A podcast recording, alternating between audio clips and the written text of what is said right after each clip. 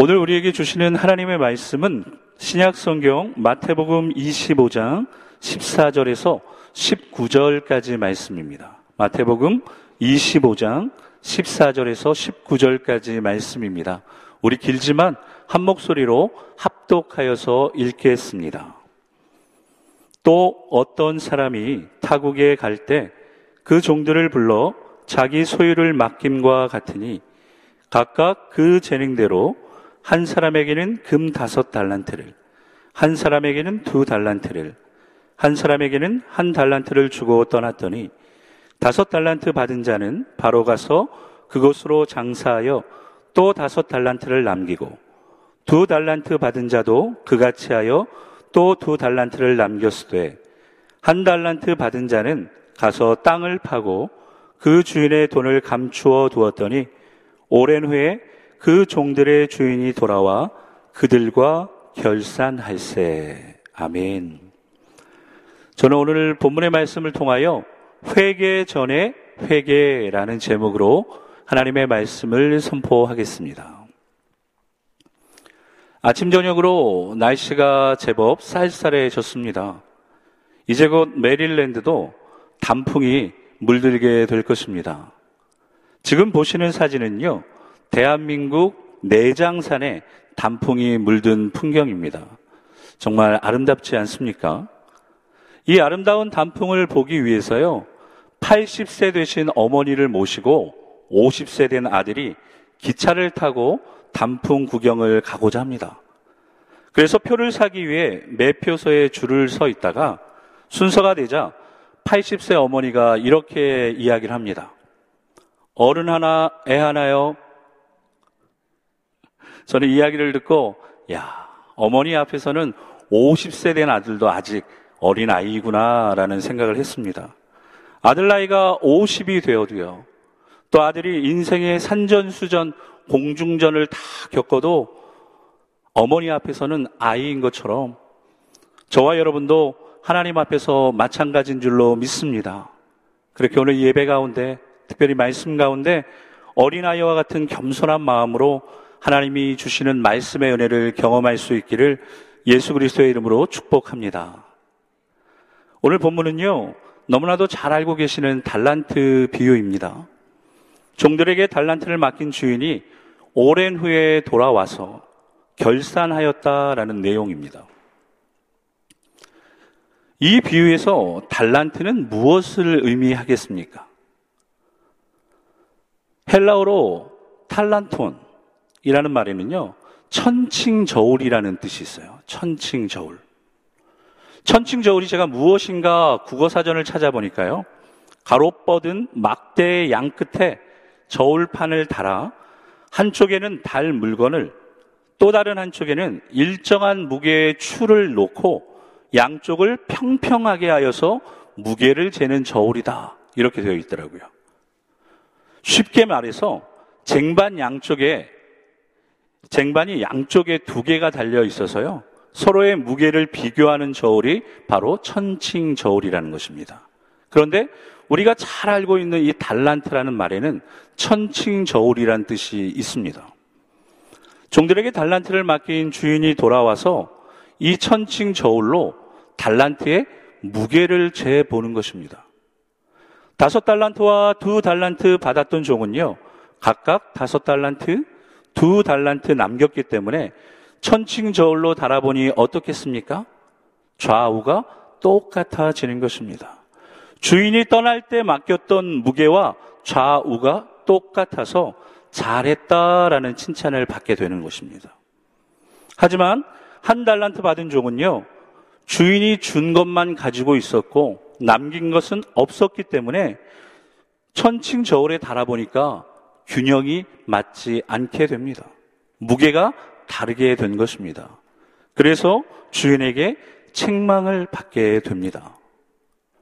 왜 예수님께서는 제자들에게 달란트 비유를 말씀하셨을까요? 오늘 왜 저와 여러분은 너무나도 잘 알고 있는 이 달란트 비유의 말씀을 다시 들어야 하는 것이겠습니까? 그 이유는요, 하나님께서는 모든 사람들에게 인생이라는 달란트를 맡기셨기 때문입니다. 달란트는 한 사람의 인생, 한 사람의 삶을 의미하기 때문입니다. 그러니까 이 땅에는요, 달란트가 없는 사람은 아무도 없습니다. 왜 그렇습니까? 모든 사람이, 저와 여러분을 어, 포함하여서 모든 사람이 하나님이 주신 인생, 달란트를 살아가고 있기 때문입니다. 그래서 하나님께서 나에게 맡겨주신 인생이라는 달란트를 어떻게 사용했는가? 이것은 아주 중요한 문제가 되는 것입니다. 왜냐하면 인생, 즉 달란트가 무엇인지를 이해하면 인생의 가치가 달라집니다. 또한 달란트가 무엇인지를 깨달으면 인생의 의미가 달라지기 때문입니다. 자, 보십시오. 다섯 달란트와 두 달란트 받은 사람은요, 최선을 다해 인생을 살아온 사람들이었습니다. 왜 주인이 나에게 달란트를 다섯 개 주셨는지, 왜 두 개 주셨는지 그 이유와 목적을 찾고 또 찾으면서 주어진 달란트를 가지고 최선을 다하는 삶을 살았기 때문입니다. 하지만 한 달란트 받은 사람은 그러지 못했습니다. 그는요, 자신의 달란트를 다른 사람의 달란트와 비교하기 시작했습니다. 누구는 다섯 개나 있는데 왜 나는 한 개뿐인가? 적어도 두 개는 있어야 뭘 해보기, 해, 하더라도 해볼 수 있을 텐데. 이렇게 불평하다가 결국 자신에게 주신 한 달란트는 사용하지도 못하고 땅 속에 파묻어 두게 된 것입니다. 결국 그 사람은요, 주인에게 악하고 게으른 종이라 책망을 받게 됩니다. 더 안타까운 것은요, 주인의 잔치에 들어가지 못하고 바깥 어두운 곳에서 통곡하며 이를 갈게 됩니다. 성도 여러분, 혹시 이 사람이 누군지 아십니까? 이 사람? 딱 봐도 뭔가 있어 보이게 생기지 않았습니까? 이 사람이 패션계의 전설이라고 불리우는 샤넬의 수석 디자이너인 칼 라거펠트라는 사람이에요. 칼 라거펠트. 이 사람이 아주 중요한 말을 했어요. 이 사람이 뭐라고 말했냐면 개성은 비교가 종료되는 시점에서 시작된다. 개성은 비교가 종료되는 시점에서 시작된다라는 아주 유명한 말을 남겼어요. 여러분 잘 외워놨다가 어디 가서 꼭 써먹으십시오. 아주 중요한 말이에요. 개성이 언제 시작됩니까? 비교가 종료되는 시점에서. 남과 비교하면요, 내 개성이 나타나지 않는다는 거예요. 그 비교를 멈춰야 개성이 시작됩니다. 비교하면 개성이 나타나지 않고요. 비교하면 개성을 발견할 수 없게 됩니다. 그렇게 성도 여러분, 절대로 내 인생을 다른 사람의 인생과 비교하지 마시기를 부탁드립니다. 왜 그렇습니까? 내 인생을 다른 사람의 인생과 비교하면 내 인생의 개성이 나타나지 않고 하나님이 주신 내 인생의 개성을 발견할 수 없기 때문이에요. 비교는 사단이 우리를 유혹하는 잘못된 습관이고 습관이고 옳지 않은 방법 때문입니다. 그리고 한 가지 더 부탁드리는 것은요. 내 남편을 내 아내를 다른 사람들과 비교하지 마십시오. 특별히 사랑하는 자녀들 안타까움들이 있잖아요. 자녀를 볼 때마다. 그때마다 다른 아이들과 비교하지 마십시오. 내 아이를 있는 그대로 감사하고 있는 그대로 바라볼 때 하나님이 우리에게 우리 아이에게 주신 개성이 나타나게 되고 개성이 발견되게 되기 때문입니다. 그런데 혹시 이런 분들이 계실 거예요. 비교하지 않으려고 해도 목사님 그래도 한 달란트는 너무 작은 것 아닙니까? 다섯 달란트, 두 달란트 받은 사람도 있는데 한 달란트는 너무 작은 것 아닙니까? 맞습니다. 달란트 한 개가 달란트 두 개보다 다섯 개보다는 적습니다. 하지만 그 달란트 한 개의 가치를요, 지금의 물가로, 지금의 금 시세로 제가 계산을 해보니까 금 1달란트는요, 여러분 읽으실 수 있겠습니까? 현재 금 시세로 16억 5,777만 912원. 쉽게 말해서 17억 정도 되고요. 달러로는 140만 불 정도 되는 거예요. 달러로 140만 불. 다들 통장에 140만 불 정도는 있으신 것 같아요. 놀라시는 분들이 별로 없어요. 우리가 금 1달란트, 달란트 한 개 쉽게 말하니까 별로 가치가 없는 것처럼 보이지만요. 금, 금 한 개의 달란트는요, 140만 불의 가치가 있는 거예요. 그런데 이 140만 불의 돈을 가지고 있으면서도 남과 비교하고 원망하고 불평하는 사람은요, 결국 열등감과 비교 의식에 사로잡힘으로 자신에게 주어진 달란트를요, 제대로 사용해 보지도 못하게 됩니다. 이것이 얼마나 안타까운 일입니까? 성도 여러분, 주인이 달란트를 종들에게 줄 때는요, 다 생각이 있었어요. 다 계획이 있었습니다. 제가 그 증거를 보여드리겠습니다. 우리 마태복음 25장 15절 말씀. 우리 같이 함께 읽겠습니다. 시작. 각각 그 재능대로 한 사람에게는 금 다섯 달란트를, 한 사람에게는 두 달란트를, 한 사람에게는 한 달란트를 주고. 여러분, 이 말씀에서 중요한 것이 무엇입니까? 주인은 종들의 능력을 잘 알고 있기에, 주인은 종들의 재능을 잘 알고 있기에 그 능력에 맞게, 그 재능에 맞게 달란트를 맡겨주신 거예요. 그렇기 때문에 내가 받은 달란트가 다른 사람과 다른 사람이 받은 달란트와 다르다고 그것을 비교할 필요가 없다라는 거예요. 하나님은 재능과 역할에 따라 달란트를 주셨기 때문입니다. 왜 나에게는 저 사람에게 있는 이것이 없는가 비교하는 인생은요, 비교하다가 자신의 개성을 발견하지 못하게 되고 자신의 개성을 깨닫지 못하기에 어리석은 인생을 살게 되는 것입니다. 그렇게 오늘 이 말씀을 들으시는 성도 여러분은 하나님이 주신 대로 감사할 수 있기를 주님의 이름으로 축복합니다. 하나님이 주신 대로 내가 받은 대로 순종할 수 있기를 축복합니다. 많은 사람들이 인생을 살면서 실수하는 것 중에 가장 큰 실수는요, 내 인생이 가장 힘들다라고 생각하는 거예요. 물론 내 인생이 가장 힘들 수 있죠. 하지만 조금만 생각을 더 해보면요. 모든 인생이 다 힘듭니다. 모든 인생이 다 힘들어요. 제가 그 증거를 보여드리려고 하는데요. 그런데 이 이야기를 듣고 학술적으로 문제를 삼으시면 안 돼요. 이거는 학술적인 근거는 없군요. 그냥 경험적인 근거를 가지고 말씀드리기 때문입니다. 혹시 성도님들 중에 A형 계십니까? A형? 네, A형은 보통 손을 안 들어요. 제가 이렇게 하면, 아, 손 들라는 얘기구나 하고 딱 손을 드시는데, A형은 손을 잘 안 드시더라고요. A형 계십니까? 저 A형입니다. 제가 보기와 다르게 A형이에요. 여러분, A형을 세 글자로 뭐라고 부르는지 아세요? A형을 세 글자로 소세지라고 불러요. 소세지. 그 뜻이 무엇이냐면, 소심하고, 세심하고, 지랄 맞다. 그런 뜻이에요. A형들은 좀 동감하실 텐데, 소심하고, 하지만 세심합니다. 그런데 문제는 지랄 맞은 성격이 좀 있어요.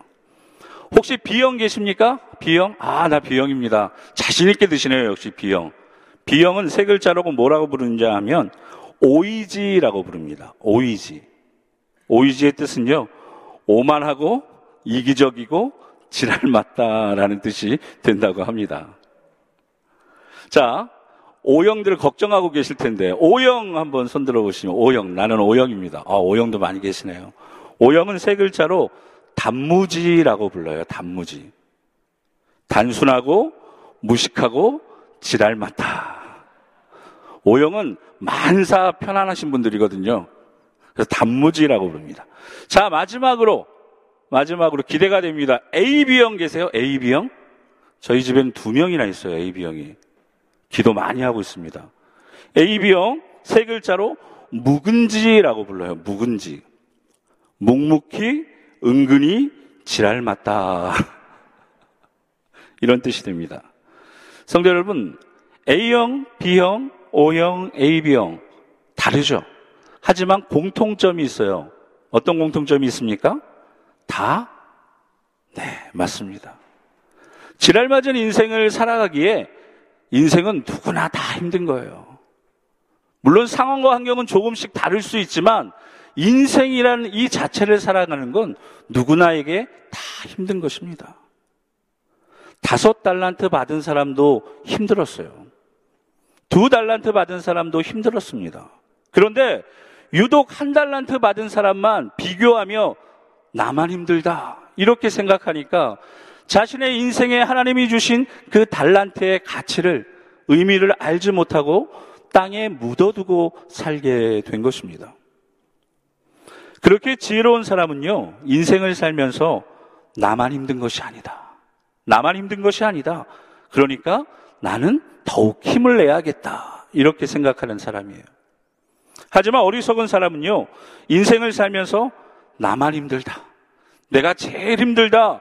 이렇게 생각하기 때문에 우울증에 빠져서 좌절하게 되는 거예요. 오늘 이 예배를 들으시는 성도 여러분들은 지혜로운 사람이 되셔서 힘을 내셔서 더욱더 하나님이 주시는 인생, 이 달란트를 잘 사용하실 수 있기를 주님의 이름으로 축복드립니다. 140만 불의 돈을 가지고 있으면서도 다른 사람과 비교하면서 원망하고 불평했던 이 한 달란트 받은 사람은요, 열등감과 비교의식에 사로잡혀서 자신에게 주어진 달란트를 제대로 사용해 보지 못합니다. 그렇게 우리도요, 한 달란트 받은 종처럼 살면 안 됩니다. 하나님이 나에게 주신 달란트를 감사하면서 사용해야 됩니다. 왜 그래야 하는지 그 이유가 오늘 본문 19절 말씀에 나와 있습니다. 우리 19절 같이 읽겠습니다. 시작. 오랜 후에 그 종들의 주인이 돌아와 그들과 결산할세. 저와 여러분이 읽고 있는 이 개혁 개정에는 결산이라는 단어를 썼지만 그 앞에 개혁 한글 성경에는 회계라고 썼어요. 회계. 계산한다. 이렇게. 오랜 후에 주인이 돌아왔을 때 결산합니다. 결산. 계산합니다. 이 결산이 끝난 후에 주인은요, 한 달란트 받았던 종을 책망합니다.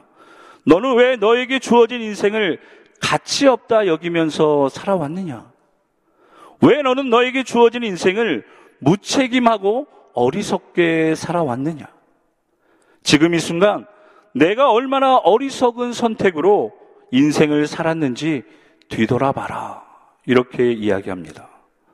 성도 여러분, 한 달란트 받은 사람은요, 다섯 달란트, 두 달란트 받은 사람과 자신을 비교하면서 자신은 가치 없다, 의미 없다, 이렇게 생각했습니다. 그러나 하나님이 원하시는 인생은 이런 인생이 아닙니다. 하나님은 자신에게 주어진 상황 속에서, 환경 속에서 그럼에도 불구하고 최선을 다하는 인생을 축복하기 원하신다라는 거예요. 몇 달란트를 받았냐가 중요한 것이 아니라 주어진 상황과 환경 속에서 최선을 다하는 사람을 축복하기 원하신다라는 것입니다. 그 증거가 성경 속에 나오는 과부가 드린 두 랩돈 이야기에 있습니다. 과부가 드린 두 랩돈. 그 두 랩돈은요, 하나님께서 기뻐하셨어요. 그 두 랩돈을 하나님께서 칭찬하셨습니다. 랩돈은요, 놀랍게도 최소 동전 단위예요. 최소 동전 단위. 쉽게 말해서 이렇게 표현을 죄송하지만 거지한테 줘도 안 좋아하는 돈인 거예요. 거지한테 줘도. 그런데 하나님은 그것을 너무 귀하게 여기셨다라는 거예요. 그 두 랩돈을 너무 귀하게 여기시고 칭찬하셨습니다. 왜 그랬을까요?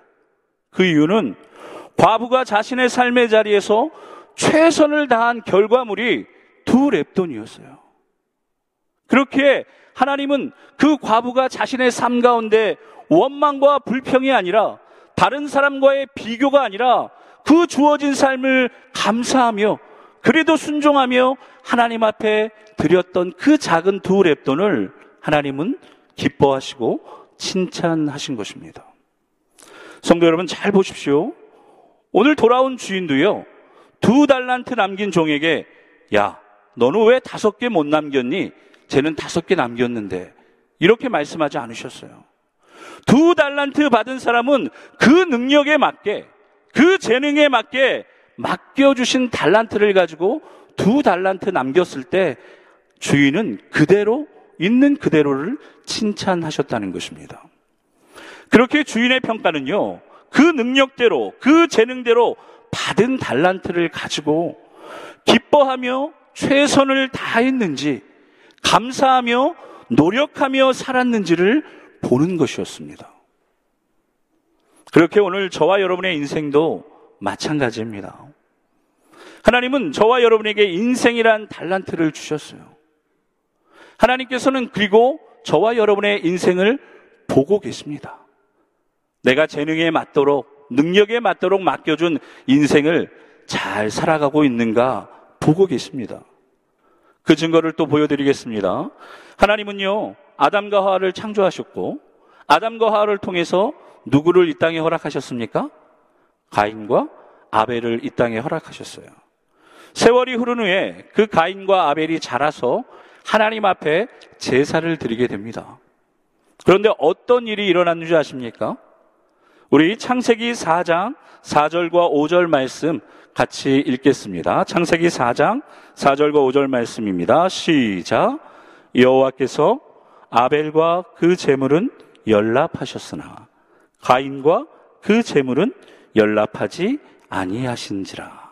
아멘. 왜 하나님께서 아벨과 그 재물은 연락하셨으나 가인과 그 재물은 연락하지 않으셨을까요? 어떤 사람들은 가인은 땅의 소산물로 제사를 드렸고 아벨은 양의 첫 새끼와 그 기름을 드렸기 때문이다 말하는 분도 계십니다. 물론 그것이 맞을 수도 있어요. 하지만 그런 관점으로 본다면 하나님은 육식을 좋아하시고 채식은 안 좋아하시는 분일까요? 곡식은 안 받으시고 고기는 받으시고.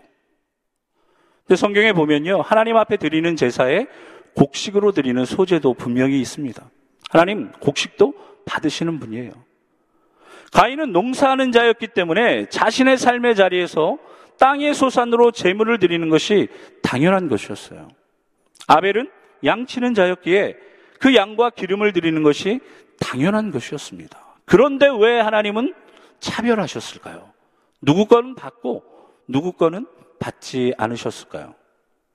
무슨 차이가 있어 하나님은 이런 구별을 하신 것입니까? 다시 창세기 4장 4절 5절 말씀을 잘 보십시오. 여호와께서 아벨과 그 재물은 연락하셨으나 가인과 그 재물은 연락하지 아니하신지라. 여러분, 이 말씀을 다시 보시면서 무엇인가 찾아내셨습니까? 무엇인가 발견하셨습니까? 여호와께서 아벨의 재물은 연락하셨으나 가인의 재물은 연락하지 아니하신지라가 아닙니다.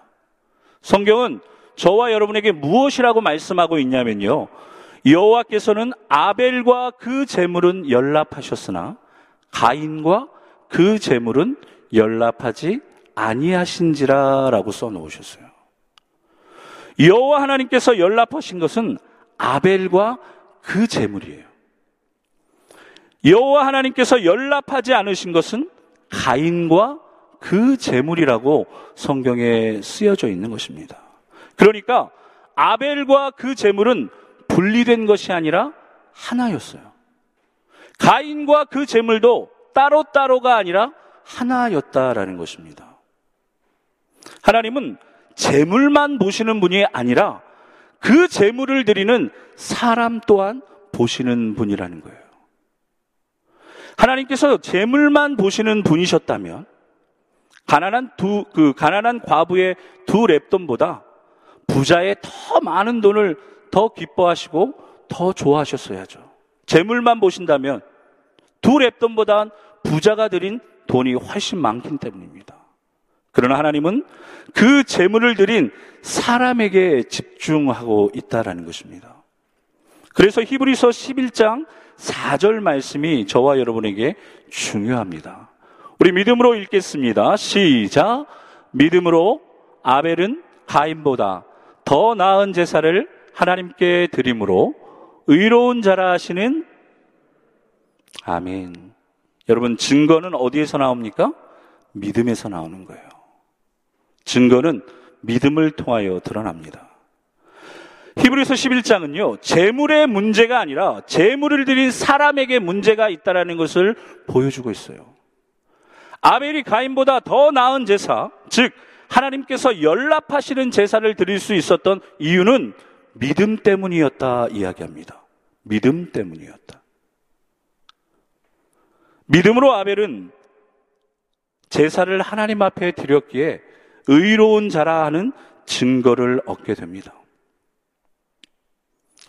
아벨의 믿음과 그 믿음으로 살아갔던 하루하루, 그리고 그 재물을 준비했던 그 하루하루를 보셨던 하나님은 그 아벨과 그 아벨의 재물을 받으실 수밖에 없었던 거예요.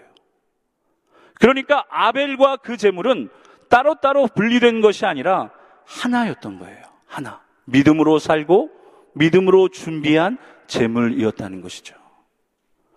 그래서 아벨과 그 재물은 믿음이 있는 삶이 되는 거예요. 믿음이 있는 삶. 가인과 그 재물은 믿음이 없는 삶이 되는 것입니다. 하나님은 우리의 삶을 보고 계시기에 가인과 아벨의 삶을 보고 계시기에 믿음이 있는 삶을 살았는지 믿음이 없는 삶을 살았는지 알고 계시기에 재물을 보고 결정하시는 것이 아니라 그 사람을 보시고 아벨의 삶은 받으셨지만 가인의 삶은 받지 않으신 것입니다. 자, 잘 보십시오. 성경은요. 하나님께서 아벨과 그 재물은 받으셨다라는 표현에 연랍이라는 단어를 썼더라고요. 연랍. 연랍은요. 기쁠 열, 드릴 랍. 이렇게 구성되어 있어요. 그러니까 기쁘게 받아들인다라는 뜻이 되는 거예요. 기쁘게 받아들인다. 하나님께서 그 아벨의 재물과 아벨을 연락하셨다는 것은 다시 말하면 아벨의 삶을 기쁘게 받으셨다라는 기도죠. 단순히 이 주일 예배를 드리기 위해 나온 이 예배만 보시는 분이 아니라 이 예배를 준비하는 지난 월요일부터 토요일까지의 삶을 하나님은 보고 계셨다는 거예요. 그렇게 아벨의 삶은 하루하루 믿음으로 살았고 하루하루 믿음으로 준비한 재물이었기에 하나님이 그 삶과 재물을 받으신 것입니다. 그러니까 아벨은 삶으로 예배하고 예배로 삶을 드렸기에 하나님을 기쁘시게 한 것입니다. 하나님이 가인과 그 재물을 받지 않으신 이유는요. 가인은 월요일부터 토요일까지는 하나님 없는 인생, 하나님을 기쁘시게 하지 않는 인생을 살았고 단순히 주일에는 하나님 앞에 나와 예배해야 되니까 어쩔 수 없이 준비한 예물을 가지고 나왔던 믿음이 있느냐, 믿음이 없느냐 그 차이를 하나님이 삶을 보시며 구별하신 것입니다. 가인이 하나님께서 자신의 재산은 받지 않으시자 분하여서 안색이 변합니다. 방귀 낀 놈이 성낸다는 말처럼요. 오히려 자신이 하나님 앞에 화를 내요. 나의 예배에는, 나의 제사에는 무엇이 문제인지, 무엇을 바꿔야 하는지 깨닫고 그리고 바꿔야 되는데 오히려 하나님 앞에 화를 냅니다. 그때 하나님이 가인에게 이렇게 말씀하셨어요. 여러분 잘 들어보십시오. 창세기 4장 7절 말씀입니다. 내가 선을 행하면 어찌 낯을 들지 못하겠느냐? 너는 죄를 다스릴지니라. 하나님께서 가인에게 하신 말씀은요, 너무나도 충격적인 말씀이었어요. 제가 이 말씀을 현대인의 성경으로 다시 읽어드리겠습니다. 가인아, 내가 옳은 일을 했다면 왜 내가 너의 예물을 받지 않겠느냐? 너는 죄를 이겨야 한다. 믿음으로 죄를 이기는 삶을 살았어야 하는데 가인은 믿음으로 죄를 이기지 못합니다. 믿음 없이 살았기 때문입니다. 그렇게 하나님은 죄의 유혹을 이겨라. 그렇게 명령하고 계신 것입니다. 죄의 유혹을 이기지 못하면요, 성도 여러분, 옳은 일을 할 수 없어요. 저와 여러분이 삶 속에서 찾아오는 죄의 유혹을 이기지 못하면 옳은 일을 할 수 없다라는 것을 분명히 기억하셔야 돼요. 옳은 일을 하지 못하는 그 가인과 그 재물을 하나님이 거룩하신 하나님은 받으실 수 없다라는 것입니다. 하나님은 그 인생을 기뻐하지 않으셨어요. 그렇게 그 예배와 그 제사를 받지 못하시고 기억하지 않으신 것입니다. 오늘 집에 돌아가시면 숙제를 하나 내드리려고 합니다. 꼭 창세기 4장과 5장을 천천히 읽어보십시오. 창세기 4장과 5절. 창세기 4장에는 가인의 족보가 나오고요. 창세기 5장에는 아벨 대신 주신 세세 족보가 나옵니다. 그런데 놀랍게도요. 세세 족보에는요. 인생의 연수가 기록되어 있어요. 하나님이 이 인생이 얼마를 살았는지를 기억해 놓으셨어요. 셋이 150세 에노스를 낳았고 912세를 살고 죽었더라. 에노스는 90세에 개난을 낳았고 905세를 살고 죽었더라. 그런데 가인의 족보에는요, 인생의 연수가 기록되어 있지 않습니다. 똑같은 족보를 적으시는데 가인의 족보에는요, 이렇게 기록되어 있어요. 가인이 에녹을 낳고, 에녹이 이라스를 낳고, 낳고, 낳고, 낳고.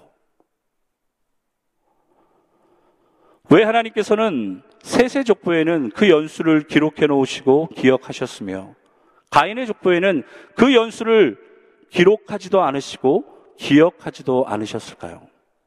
하나님 앞에서 올바르게 생활하지 않으면 올바르게 살지 않으면 하나님은 그 인생을 기록하지도 않으시고 기억하지도 않으시기 때문입니다.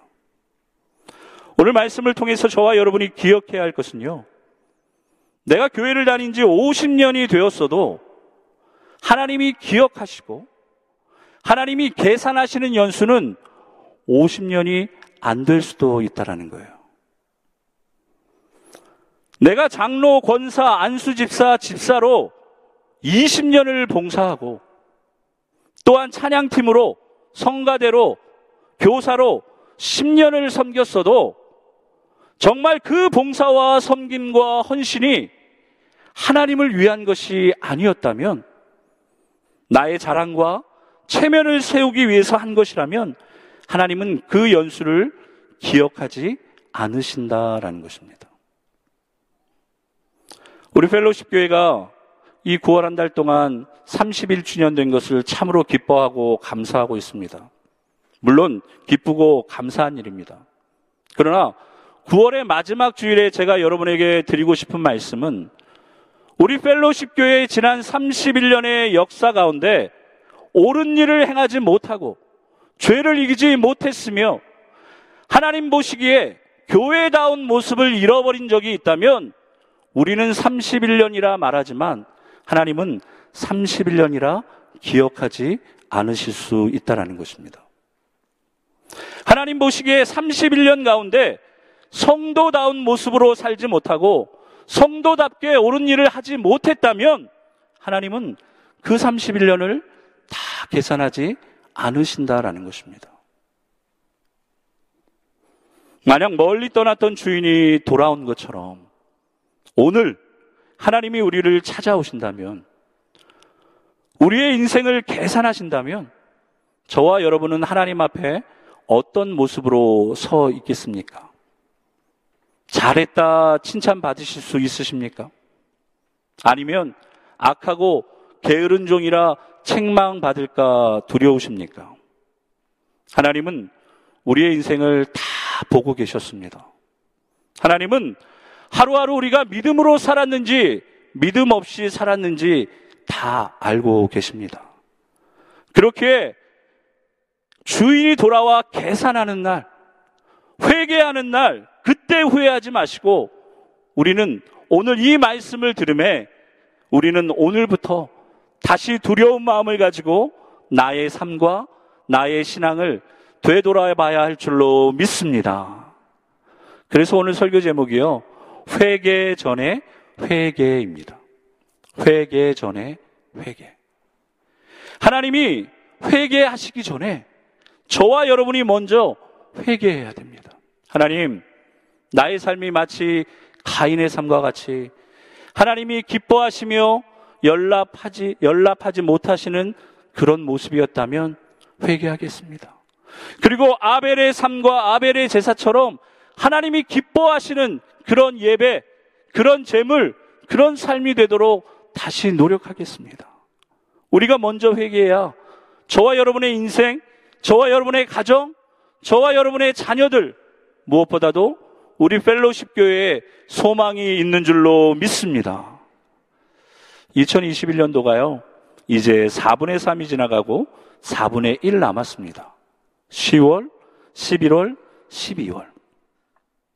우리가 이제라도 깨어 있어서 10월, 11월, 12월을 믿음으로 살아가고 무엇보다도 우리를 유혹하는 죄와 싸워 날마다 승리함으로 아벨처럼 하나님이 연락하시는 제사를 드려야 할 줄로 믿습니다. 그래야 하나님이 기억하시기 때문입니다. 그렇게 오늘부터 다시 결단하십시오. 하나님, 하나님 보시기에 올바른 신앙생활 하는 내가 되기 원합니다.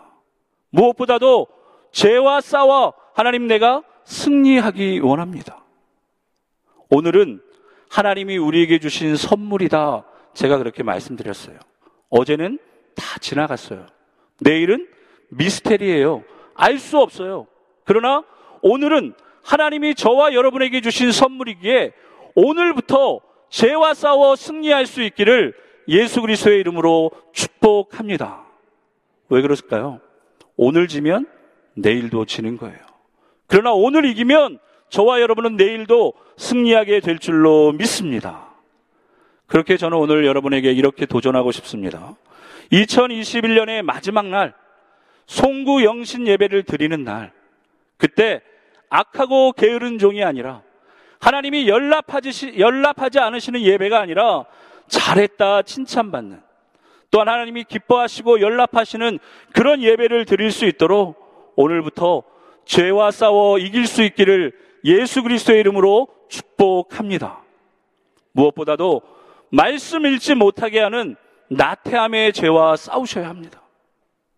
기도하지 못하게 하는 게으름의 죄를 이기셔야 됩니다. 순종하지 못하게 하는 의심의 죄와 싸워야 합니다. 감사하지 못하게 하는 불평의 죄를 단호히 꾸짖어 내쫓아야 합니다.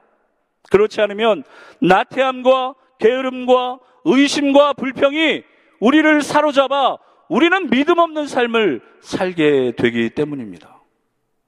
주님 오실 날 멀지 않았습니다.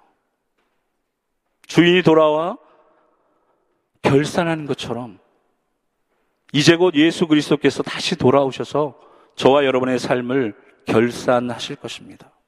그렇게 오늘 말씀에 오늘 말씀 노트에 도전이 있어요. 도전.